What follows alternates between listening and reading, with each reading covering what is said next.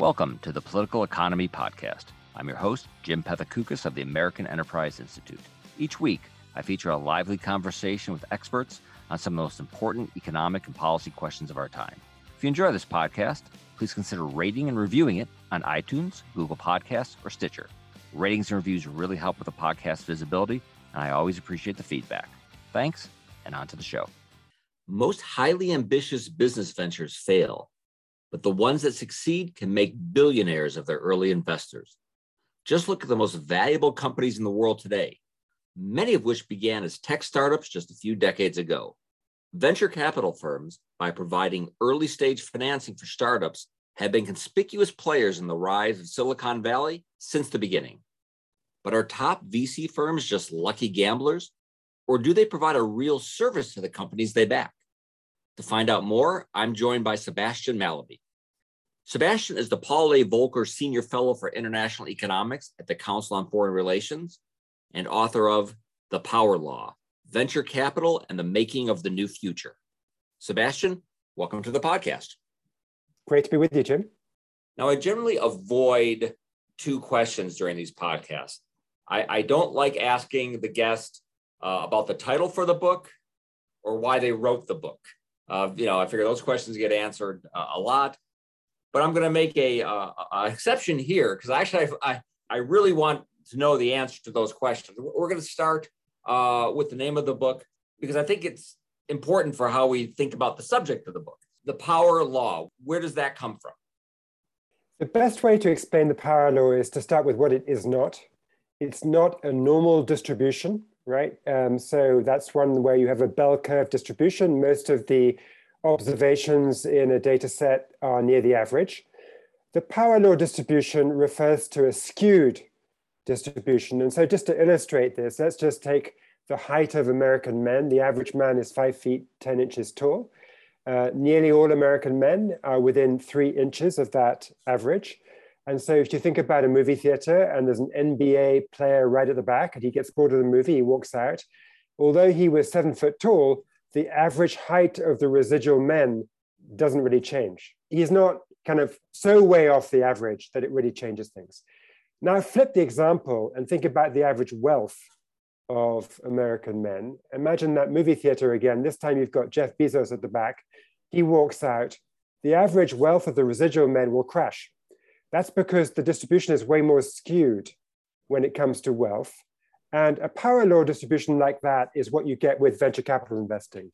Most startups go to zero because most startups fail, but a handful, maybe one or two out of 10, will deliver exponential growth and returns of 10x or 20x your money.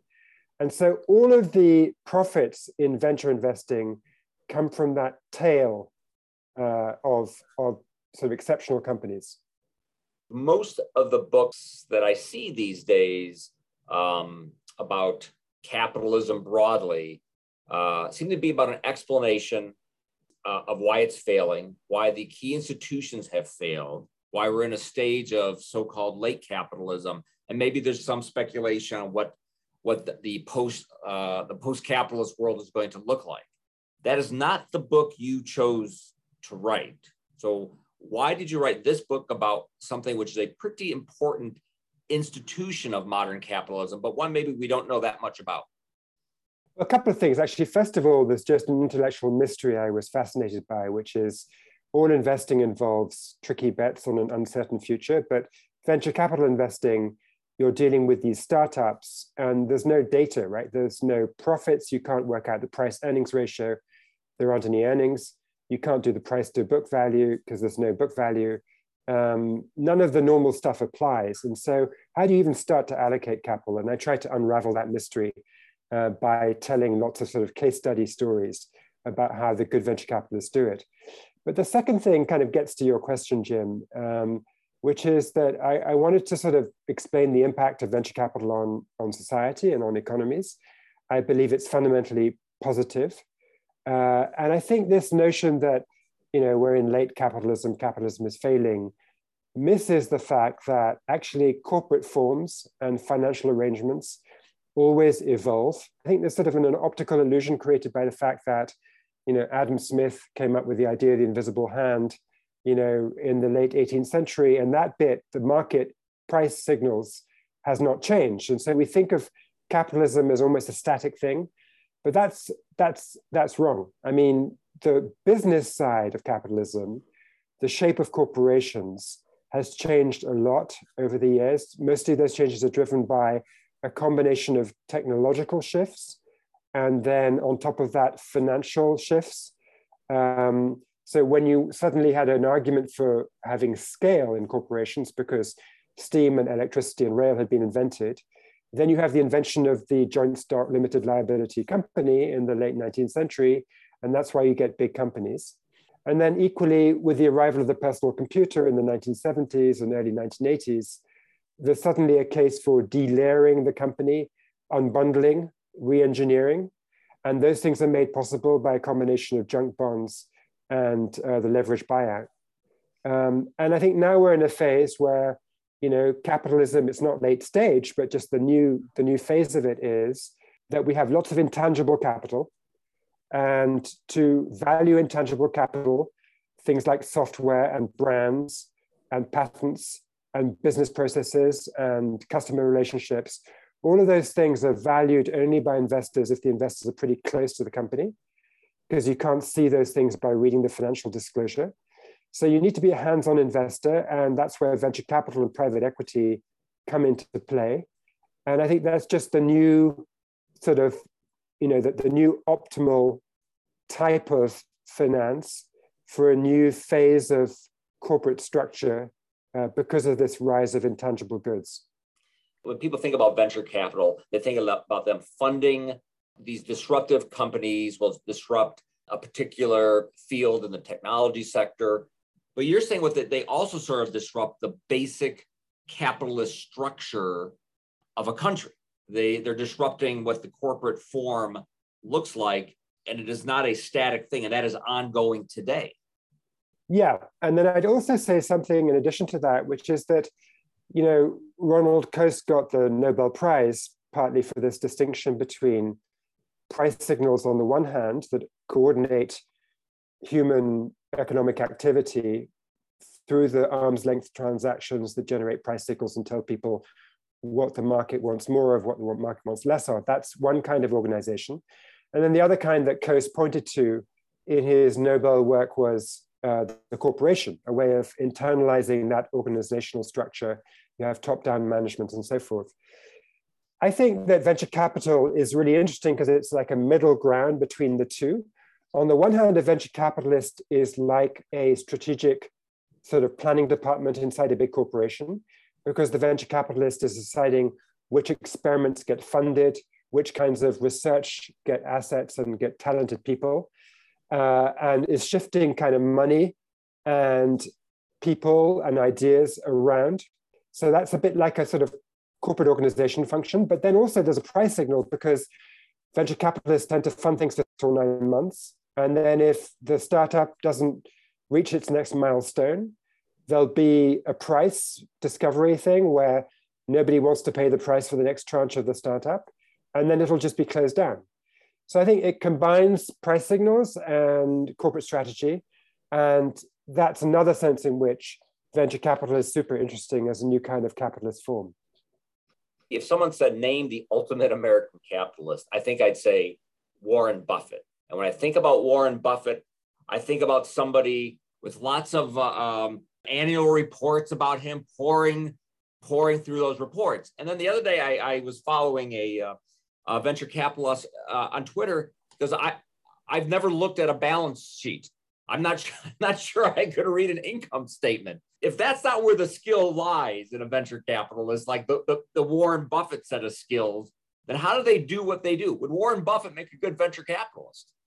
Well, that's Jim. That's a fantastic question because first of all, it, it illustrates exactly this um, this distinction I'm I'm kind of getting at, where you know Warren Buffett can sit in Omaha, Nebraska, with his financial statements and be very far away from where these companies are that he's investing in, because he can find out what he wants to know by looking at those financial disclosures and by analyzing them.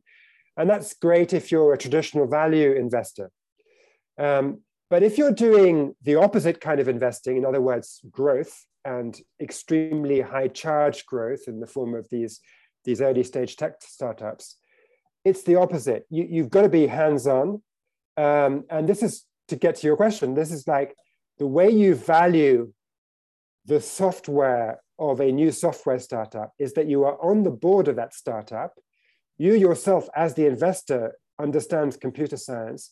You can evaluate the code, and you know if it's you know on the on the disclosure it might say we have this project software we've spent you know 10 million on it but it could be worth zero if the code is rubbish or it could be worth a billion if it's fantastic and only the hands on venture capital style investor who understands code and is actually got his hands into the company can tell the difference.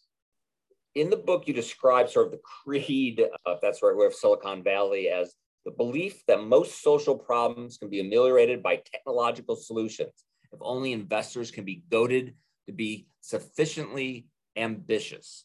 Has that creed held back any success in Silicon Valley? Is that is that still a valid creed that is useful?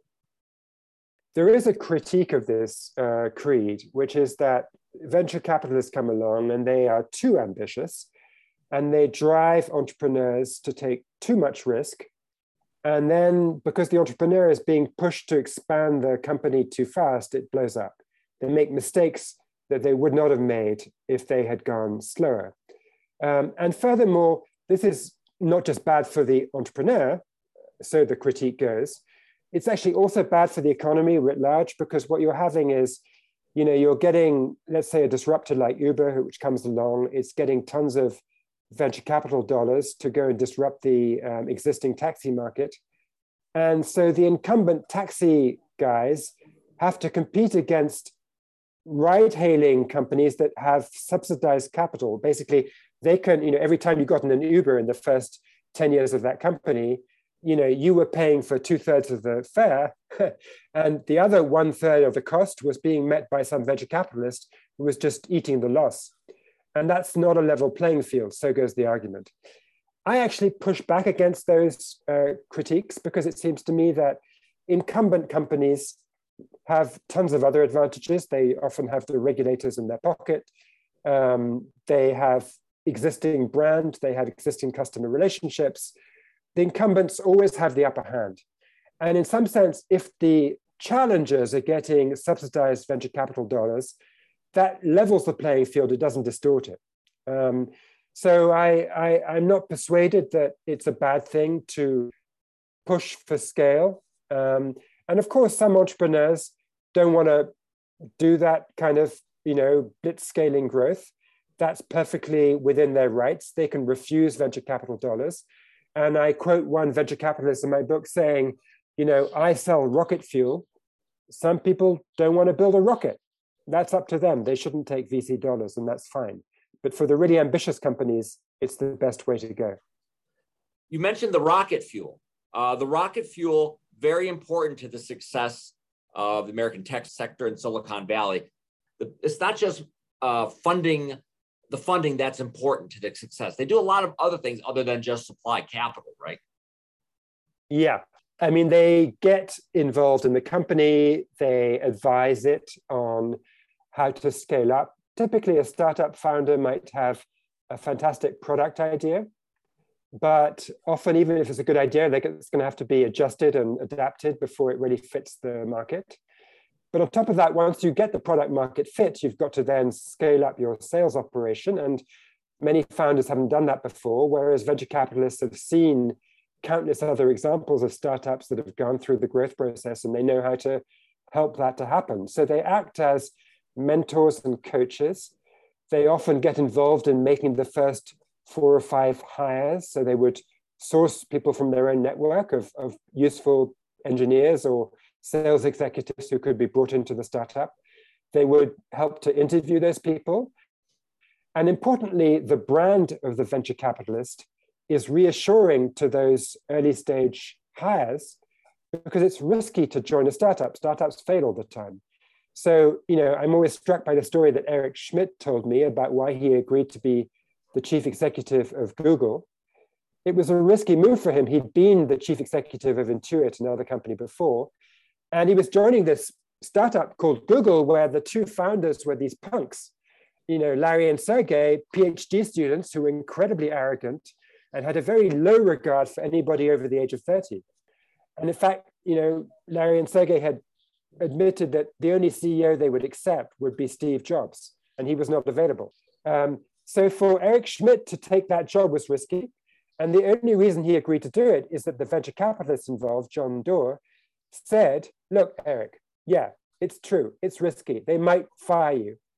But if they do, I've got your back and I'll slot you in as CEO to some other company because my venture capital partnership, Kleiner Perkins, we're funding new startups all the time. So the venture capitalists de-risk the choice of joining a startup, both for the entrepreneur who starts the company because capital is provided, so you take the risk with somebody else's capital, and for the early hires. So I call venture capital a machine for manufacturing courage. But I think what that, what that story also highlights is sort of how it creates the kind of the, the connective tissue uh, between the company and potential uh, potential executives.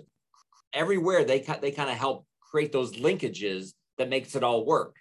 Every city in America, every state would love to have their own Silicon Valley, and even having a lot of the ingredients doesn't quite work unless you can all connect them together in sort of the right recipe. And that venture capital is pretty important for making sure that happens. Yeah, and you could view this as actually quite a sort of leveling mechanism, right? Because um, it's a cliche to say of somebody who does well in life, oh, well, this person did well because they had money and connections. Venture capital is a machine for delivering money and connections. So the job of the venture capitalist is to find somebody who's really smart, who's got a good idea for a new product, and bring those money and connections to that person, right? So venture capital is often accused of perpetuating inequality, and one can debate that. But in some sense, it's a super democratic, super leveling, super egalitarian thing. Is there a potential real competitor for the Bay Area, um, uh, especially since you know some governance problems in San Francisco? You have remote work. We've heard a lot about Miami becoming the new Silicon Valley.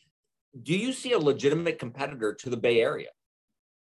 Yes, I do. Um, I think what's happening in the last 10 years is that the formula for creating Silicon Valley, which in my view is really about the, the venture capitalists coming along and, and de-risking entrepreneurship, um, has been understood. And the process of sort of spreading it out to other regions has been tried and it's worked. So the biggest example is China, where Silicon Valley venture capitalists went um, around 15, 20 years ago. And they successfully built up an amazing digital economy in China. It's not about the government's long term planning. Um, don't believe that story.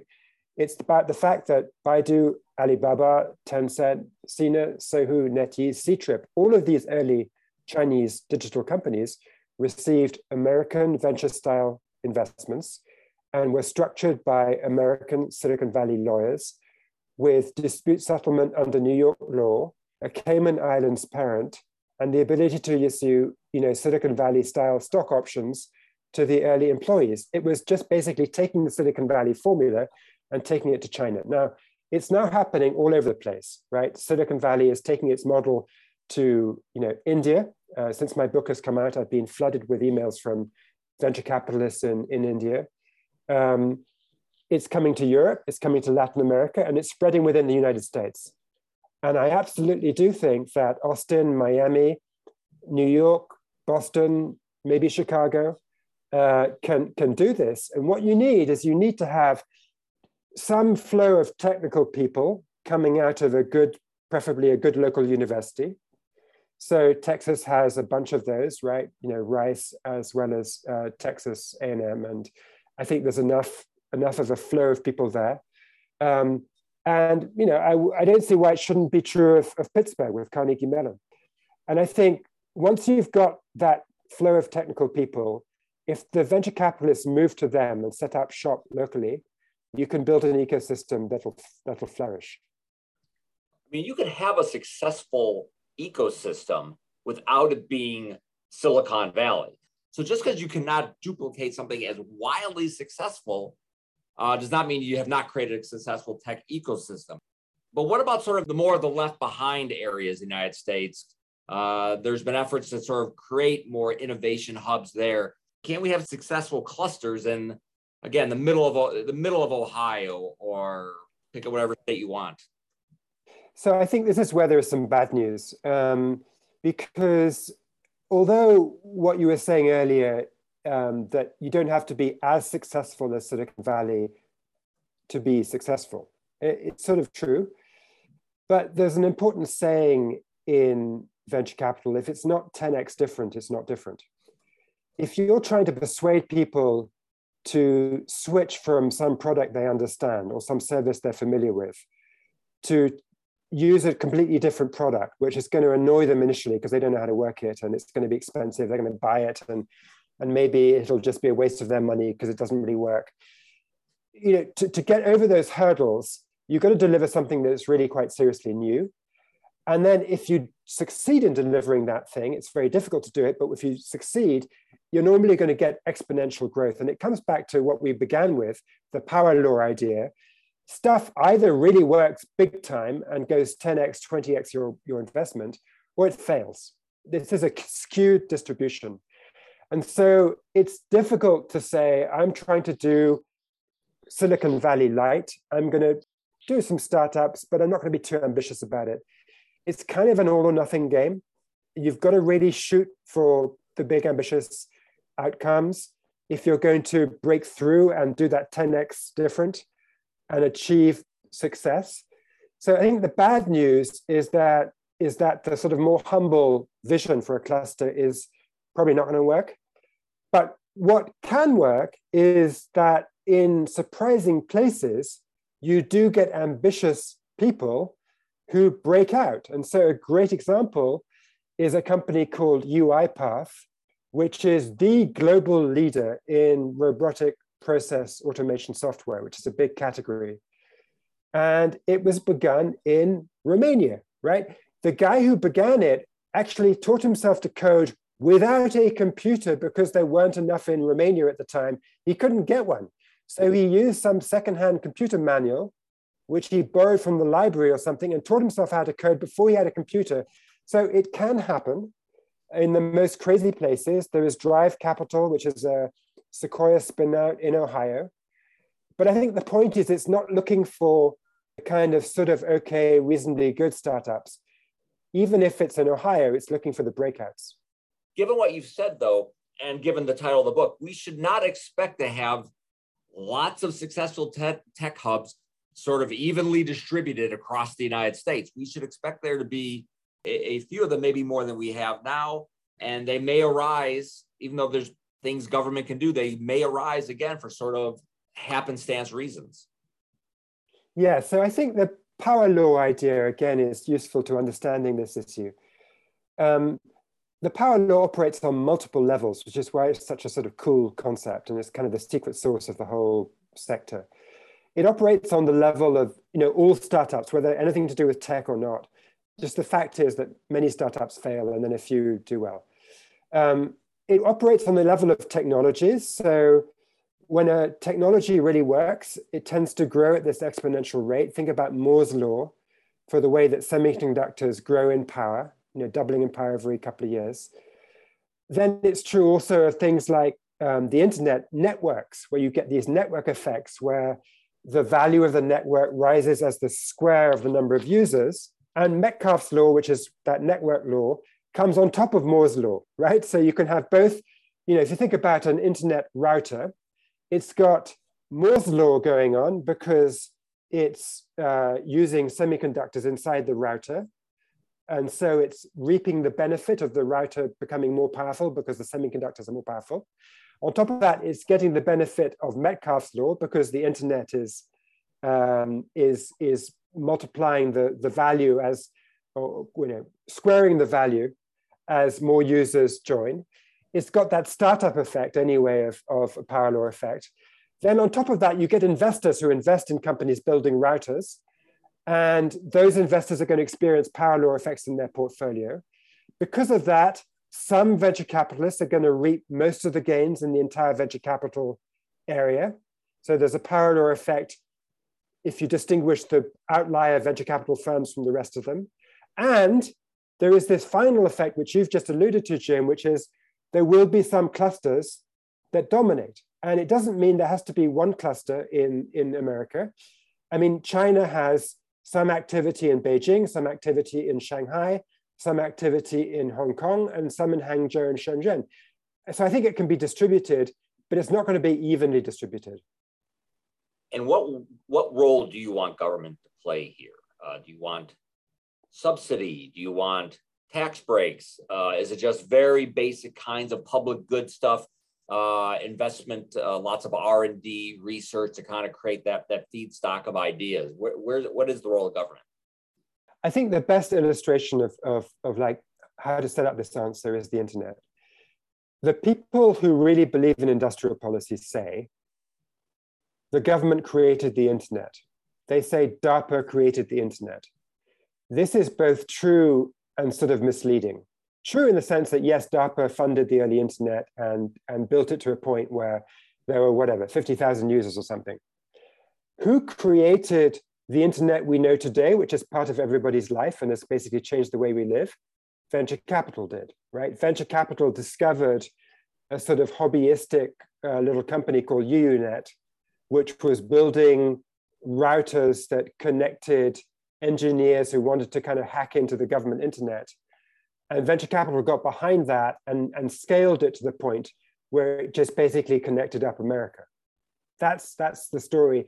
And then venture capital, by the way, created Netscape, which was the thing that allowed the internet to be useful to people who didn't want to type in complicated digits every time they wanted to, to access a website. Um, so I think the answer to your question about the role of government is that the early stage basic science is the role of government. I'm extremely in favor of more funding for the National Science Foundation. I think it's great to have more funding uh, for scientific education in K through 12, uh, for postdocs, for people who are doing engineering and physics and math.